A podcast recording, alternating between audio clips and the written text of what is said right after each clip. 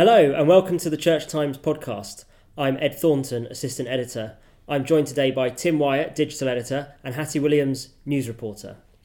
Coming up in this week's episode, we're talking refugees, Archbishop Welby in the Holy Land, and we interviewed Dave Tomlinson about his new book. The government is to settle 130 more refugee children from Europe under the Dubs Amendment than it said it would previously. Hattie Williams has been following this story. Hattie, has the government had a big change of heart? Uh, unfortunately, not, Ed. Uh, this is more of a miscalculation on the government's part. So, the government have agreed to resettle um, 350 refugees under the Dubs scheme.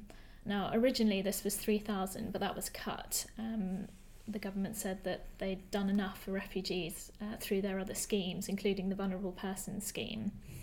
Uh, however, they obviously miscalculated uh, some of their figures because they've now decided that this figure will rise from 350 to 480, so 130 more uh, child refugees specifically under the Dubs Amendment scheme. So, although this is a, a welcome increase, it's not actually really what um, campaigners and charities were looking for. Um, so I spoke to uh, Christian Aid this week, um, and the, the senior UK political advisor Simon Kirkland said this is a small bit of welcome news, but it's nowhere near enough to play our part in meeting the needs of people currently seeking refuge from war. So just to clarify, the Dubs Amendment was originally uh, an amendment to the Immigration Act that was passed last year, I think, when um, Lord Dubs, who is a Labour peer and himself a former child refugee from World War II, um, uh, added in this, thing onto the amendment, which was uh, hoping to resettle, as you say, up to is it three thousand in total um, unaccompanied children from mainland Europe into the UK. That's right. So the Immigration Act specified um, a specific number, but that number itself was up for debate. So, as I say, originally um, that was 3,000, um, but after some due consideration from the government, that was rather quietly reduced to um, 350 in February uh, much to the dismay of uh, the Archbishop of Canterbury and among others, um, who uh, expressed various uh, degrees of shock and sadness at, at this uh, news. And there's been a report published this week by the All Party Parliamentary Group on refugees. That's right. So they were quite critical um, of the government's approach to refugee protection. They've suggested that they've unintentionally created a two tier system um, either through uh, asylum or resettlement. And as a result, that had left hundreds of, of vulnerable people, um, refugees, homeless, and destitute. And, and in turn, that had um, prevented integration within society. Of course, famously in 2015, I believe, uh, the then Prime Minister David Cameron made a commitment to take 20,000 refugees by the end of that Parliament, which was thought to be 2020. Um, I think they're on track for that. They've, it's, uh, is it 5,700 have so far come under the Vulnerable Persons Resettlement Scheme? That's right, yeah. Um, and that's obviously separate from those who came in under asylum, um, which is about 50,000. Um, so the UK are on target, but I think there's some dispute as to which um, schemes are prioritising which people. So the vulnerable persons scheme is obviously very important, but I think the point that uh, campaigners of the Dubs Amendment are trying to make is that the children are the most vulnerable, and also it's it's where refugees are being um, resettled from. So um, the promise from David Cameron was originally uh, from camps on the outskirts of Jordan and Lebanon, um, but obviously there is some concern for refugees who've actually managed to reach Europe, many of them who are on their own uh, without parents or, or guardians, which is obviously a concern. And there's actually a third scheme, of course, as well, as well as the Dubs Amendment and the Vulnerable Persons Resettlement Scheme. There's the Community Sponsorship Scheme, which has been piloted by a family of Syrian refugees who are living in Lambeth Palace. But I understand that's actually been quite slow to get off the mark, and there is only, at, at, as as we speak, perhaps a handful of families mm. in total who have come through that scheme um, in the UK at the present. Sure. So there's about three, I think, at the moment. Um, as you say, uh, one family with the Archbishop. I think there's another in Manchester, and I believe um, the Salvation Army have also organised the resettlement of another family. Um, so although that's successful um, in some respects in that those families have been looked after and, and that has that process has been um, completed in some cases. Um, it's obviously a very small uh, proportion, um, but I think I think there's quite a lot of bu- bureaucracy around it, um, a lot of red tape to get through in order to actually resettle a family and, and, and welcome them in the UK. Um, but hopefully, um, it's it's uh, we're sort of catching up with ourselves. So hopefully, um, a few more families um, will be resettled in the next few months. When I spoke to one of the families um, earlier this year, they said that they're hoping for at least 200 to be resettled in the next year, which is obviously a huge figure. So hopefully, um, something near that number will be achieved. We saw the Church of England advertising this week for a refugee coordinator. Is that part of a drive to increase the number of churches t- taking in refugee families? Yes, I believe that's right. Yeah, that's this is a part-time role that will be based in Church House in Westminster. This will be working with that third avenue, the community sponsorship scheme, um, attempting to uh, roll out what has been learnt, I think, both at Lambeth Palace, but also um, more centrally with the Home Office to across to the diocese, and, and hopefully seeing many more parishes and other Christian groups take up the chance and and say, yeah, we can put up the housing, the funding, and take in a family refugees ourselves, which is how the the scheme is scheme works. I think it's important to differentiate as well that this particular scheme is sponsored by the community, so they do actually pay for much of the um, care and uh, accommodation, food, and donated clothes, and so on, um, which is why. Uh, those particular schemes aren't actually counted within the 20,000, so that is separate. So, obviously, hopefully, um, those figures will increase, but it won't actually count towards the government figures one of the key concerns of a lot of campaigners, um, particularly in this country, has been that the government's focus on only taking refugees from the camps uh, in Jordan and Lebanon um, is meaning that some vulnerable Christian refugees will not be eligible for, for this because uh, anecdotal evidence is that they're preferring not to go and stay in refugee camps, but where they've fled Syria, they're living among the, the native populations. Um, this is actually one of the key things that Justin Welby was trying to find out in a recent trip he's actually on at the moment in the Holy Land. He started off in, in Jordan. Um, Gavin Drake reports for us this week, um, and where he actually met up with um, King Abdullah II, who has um, assured him that they will continue their efforts to protect the presence of Christians in the Middle East. I understand that uh, the Archbishop also went to Gaza this week, which was unexpected. Do we know anything more about that?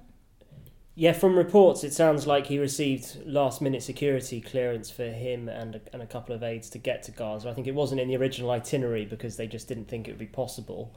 But I mean, there's a very small Christian community in, in Gaza um, who, who obviously have, have had a difficult time of it. So I'm sure they'll have been very encouraged by his presence there. Yeah, that's right. After um, the a day or so he spent in Jordan at the refugee camp and meeting the king, he um, he's then moved on into um, Jerusalem, where he's the guest of the Archbishop in Jerusalem, the Anglican Archbishop, um, the Most Reverend Suhail Dawani, who's in charge of a diocese which includes uh, Jordan, Palestine, Israel, Syria, and Lebanon. I think a key, another key reason for his visit to the region, as you said, is to encourage and show solidarity with the, the few Christian communities that still remain both in Gaza, in Israel itself, and also in the West Bank.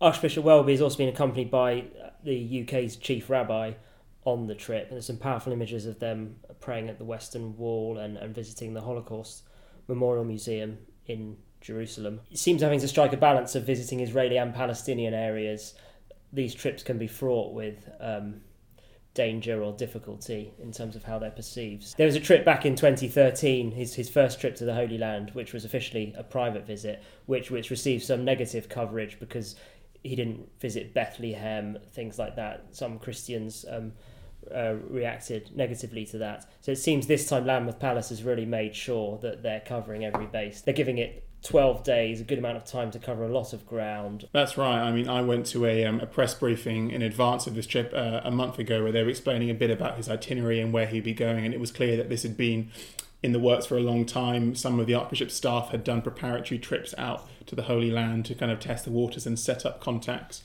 Um, and so once they've, so he's uh, on, on Sunday he's going to um, be installed as an Episcopal canon at the Anglican Cathedral in Jerusalem, um, and is taking part in various ecumenical services with the different Christian communities that are still there, Anglican and not.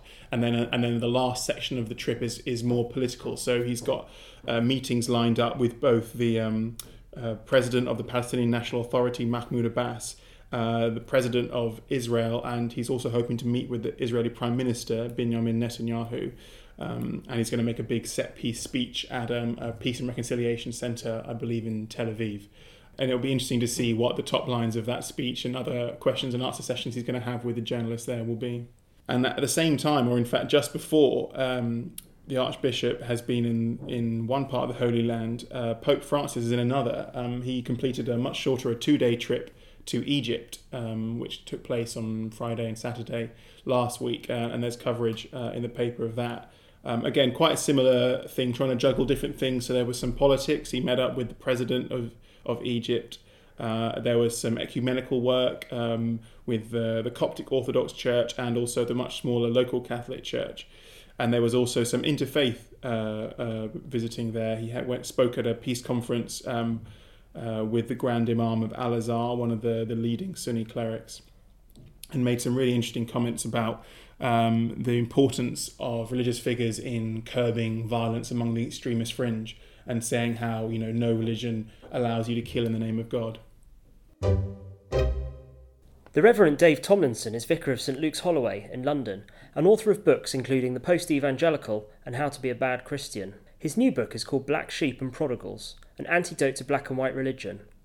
The publisher, Hodder, says that the book sets out to present a more contemporary and humane approach to faith, drawing on honest doubt, common sense, and spiritual experience.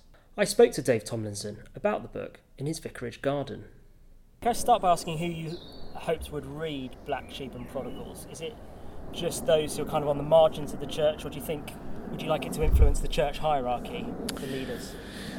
You know, I think for probably the last 25 years or something like that, um, since since I started a group called Holy Joe's in a pub in South London uh, for sort of church dropouts and the likes, I think a lot of the focus of my work and ministry has been to people who are sort of hanging on to faith by their fingernails, you know, and, and right or on the edge. And and over those years, you know, I've had so many people come and want to ask me questions and talk, have conversations they don't feel they can have. I mean, including quite a lot of clergy actually, who don't feel they can tell their church members or you know other fellow church leaders about the questions that they're having and the doubts that they've got.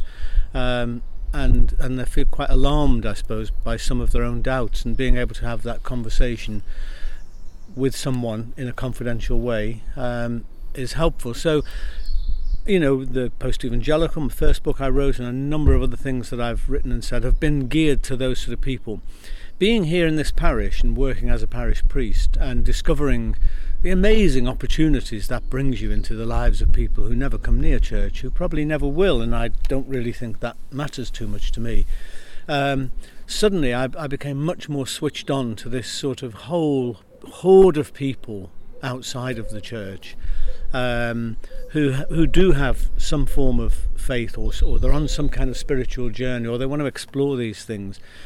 So how to Be a Bad Christian and the Bad Christian's Manifesto and this book are all more geared to those people on the outside of the church, but who I think are sort of um, orientated towards some kind of faith. Obviously, also the people who are who are struggling on the edges on the inside of the church. But yes, I, I suppose you know to come back to your question, I think of course, I I feel passionately about the church. You know, I mean, lots of people say to me, "Well, with your views and your journey, what are you doing in the church? You're a vicar, for goodness' sake. What are you doing?" You know, and I have to say, well, I do have actually a foot firmly planted in both camps. I, I love the church, and I want the church to be the testimony to God's love and grace that I think it ought to be and can be, and oftentimes is, but sometimes isn't. You talk a lot in the book about the importance of myth and how things can be true without necessarily being factual or historical. Why do you think many Christians are so fearful of questioning the li- literal interpretations of the Bible? It's an ironic thing, you see, I think, but the, the kind of um, the reaction that if you go back 100, 150 years ago, the reaction to modernism, to the modern world, to the Enlightenment culture that was sort of coming in, uh, the, the, the reaction to that from quite a significant section of the church was to try to oppose it, but to oppose it on that ground. In other words, to want to make uh, the Bible stand up in the world of you know scientific fact and so on and so forth. And it, I think it was a seductive sort of pathway that, that, that was drawn, and that's where the whole notion of fundamentalism emerged. That there are these fundamentals that is trying to sort of really compete with uh, the kind of basic fundamental truths, if you like, or facts of, of science and so on and so forth. And so I think that we've now had, you know, uh, over over over a hundred years of being bred into this idea that the Bible has to be a historical book in the same sense that that the, the actual notion of history as we have it now is of course a really modern idea. And so you know the idea of kind of um, verifiable facts and uh, all, all of that sort of notion is, is, has really come out of the Enlightenment revolution. And if you go back to the days of biblical times, the days of Jesus, well, that, that wasn't there. Truth didn't really work in that way. And so truth could be just as powerfully conveyed and understood and connected with through story and through myth and metaphor and so on as it could through something that we nowadays would call fact. I just don't think that Jesus and, and his followers and people of that era had a notion of facts as we have them today. So I think that the whole approach to the Bible of, of, of feeling that its truth hinges, and, it, and this is how people feel so strongly about it, that it all hinges on it being literally true. Um, I don't read books of poetry to, uh, you know, from the point of view of thinking, is this historically true, this what's being said in this poem? The truthfulness of the poem is doesn't lie in whether this is actually telling something that really happened or not. So I think that it gets confusing because obviously then you know people want some things to be literally true even if others aren't and then you get onto a kind of sliding scale of, of what will really matter to you um, but I think for me uh, uh, you know someone who well there's there's a, there's a chapter in in the new book which is, is about you know I believe in in poetry, art, and rock and roll, and that's a chapter that really is about in in theological jargon divine revelation. And what I'm saying is that I find God is revealed to me very powerfully through things in, in the wider culture, through things like poetry and music and so on. Not instead of the Bible. In fact, I find that, that the way in which God speaks to me through uh, through through wider cultural issues actually helps me in the way in which I approach the Bible and, and hear God speaking to me through the Bible. I mean, the book also questions things like was there an empty tomb? And you say arguments about the empty tomb leave me as cold as the grave. the resurrection's a mysterious reality, totally different from the mere resuscitation of a crucified body. Um, and how would you respond to those who might say you're you're rehashing a kind of 1960s liberalism that feeds on doubt and doesn't proclaim enough. That there is scholarship around more recently that affirms things like the empty tomb and the historicity of, of much of the Gospels. Well, I, I, I, I mean, I think the fact of the matter is there, there isn't very much at all that can affirm the historicity of much of the gospel account, many of the gospel accounts. They're, they're, they're just, it just doesn't exist. I think we, we know for sure that there was a person called Jesus. Um, we know for sure that, that he was arrested and tried and, and crucified by the Romans. Um, there, there are things that are verifiable from other sources um, in, in the past, so therefore can be seen as being more kind of historical in that sense.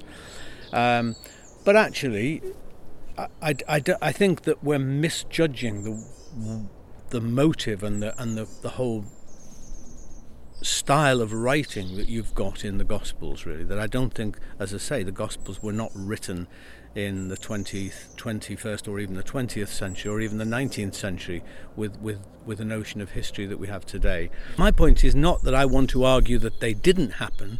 My point is to say it really doesn't matter to me. I think that, as I said in the book, the evidence of the risen Christ does not lie to me in an empty tomb. The evidence of it lies in hearts on fire with the presence and the spirit of Christ today. That's what we see in the Gospels. That these men and women were transformed by what happened. You say you don't seek to convert people, in the book you describe yourself as a liberal evangelist. When I talk about being a liberal evangelist, which actually came from when we launched How to Be a Bad Christian in the beer tent at Greenbelt, and uh, and somebody said to me afterwards, "You're on fire, Dave. You know, you're like a liberal evangelist." And I thought, mm, I quite like that idea uh, because I think that the problem with a lot of liberalism is that it has become rather wishy-washy, or or it's or it's very kind of um, heady and intellectual and cerebral. Uh, and so you have all these kind of clever arguments and so on. Um, but but I don't think that's what really the world needs. Um, it's it's important. I think the way we the arguments that we have, the propositions that we hold to are important, but not in this sense. I think what matters is the kind of lives that we're living, and um, so I think that I care passionately about the fact that we're living in a world which in some ways at the moment feels like it's going in the wrong way. It almost feels like we've gone into reverse in certain ways with some of the mean spirited, um, you know, not just little Britain, but, but little me kind of concerns. Um, and the whole thing of building walls. I mean, we should have long got. We should, you know, we pulled down the Berlin Wall, and that was one of the days that will always stand out in my life. Seeing that wall come down, we we don't want to be building walls. We want to be building bridges, and creating a world that um, reflects the goodness and kindness of what I find in God.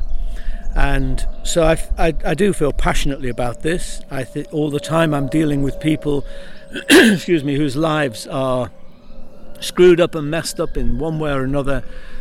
So to me, the gospel, the good news, is about transformation, but it's not conversion from one faith to another, or you know, to a faith in the sense of a set of beliefs or joining this club that goes to church on Sunday or something.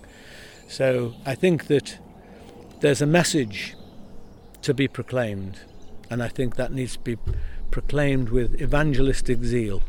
Um, but I think it needs to be some, you know, a, a heart passion that's engaged with a critical thinking faith that is unafraid of, of hard questions and doubts and so on and so forth. Have we got any favourite quotes from this week's issue? Tim? Yeah, there's um, an interesting column by Paul Vallely who talks about for the first time he's not sure who he's going to vote for at this election, having been a fairly regular Labour voter. Um, he says, Whenever I enter a polling booth, I feel the shade of my grandfather at my shoulder. He was a steel worker who pioneered the trade union's penny a week health insurance scheme, which was the forerunner of the NHS. I'm not sure, however, what Grandad would have made of Jeremy Corbyn. And after explaining some of his doubts about Mr. Corbyn, he concludes with I have to admit that, for the very first time, I am considering upsetting the ghost of my grandfather. Mine is from the Bishop of Gloucester, the Right Reverend Rachel Treweek, who writes in our comment section this week about uh, young people needing uh, more help to overcome body image anxiety. And she writes An image is not about external appearance alone, it is about an artist crafter attempting to reflect something more pro- profound about real identity. God, however, is the perfect crafter, the creator, so the image that God creates in humankind is good. That's it for this week's episode of the Church Times podcast. You can find news, analysis, comment, book reviews, and more on our website. You can also find our latest subscription offers at churchtimes.co.uk/slash subscribe. The music this week was by Sought After Sounds. Don't forget to tune in next Friday for our next episode, and thanks for listening.